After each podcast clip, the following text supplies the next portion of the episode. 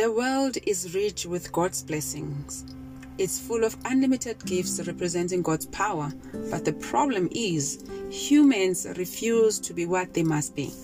We copy, clone, and fake other people's lives, and as a result, God's power seems like it's powerless.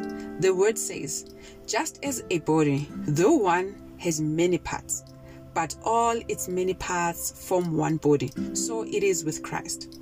We are all connected and we need each other to fully function. But for us to do that, each of us must fulfill their role by doing their part. We need to cultivate the gifts we were given and be authentic.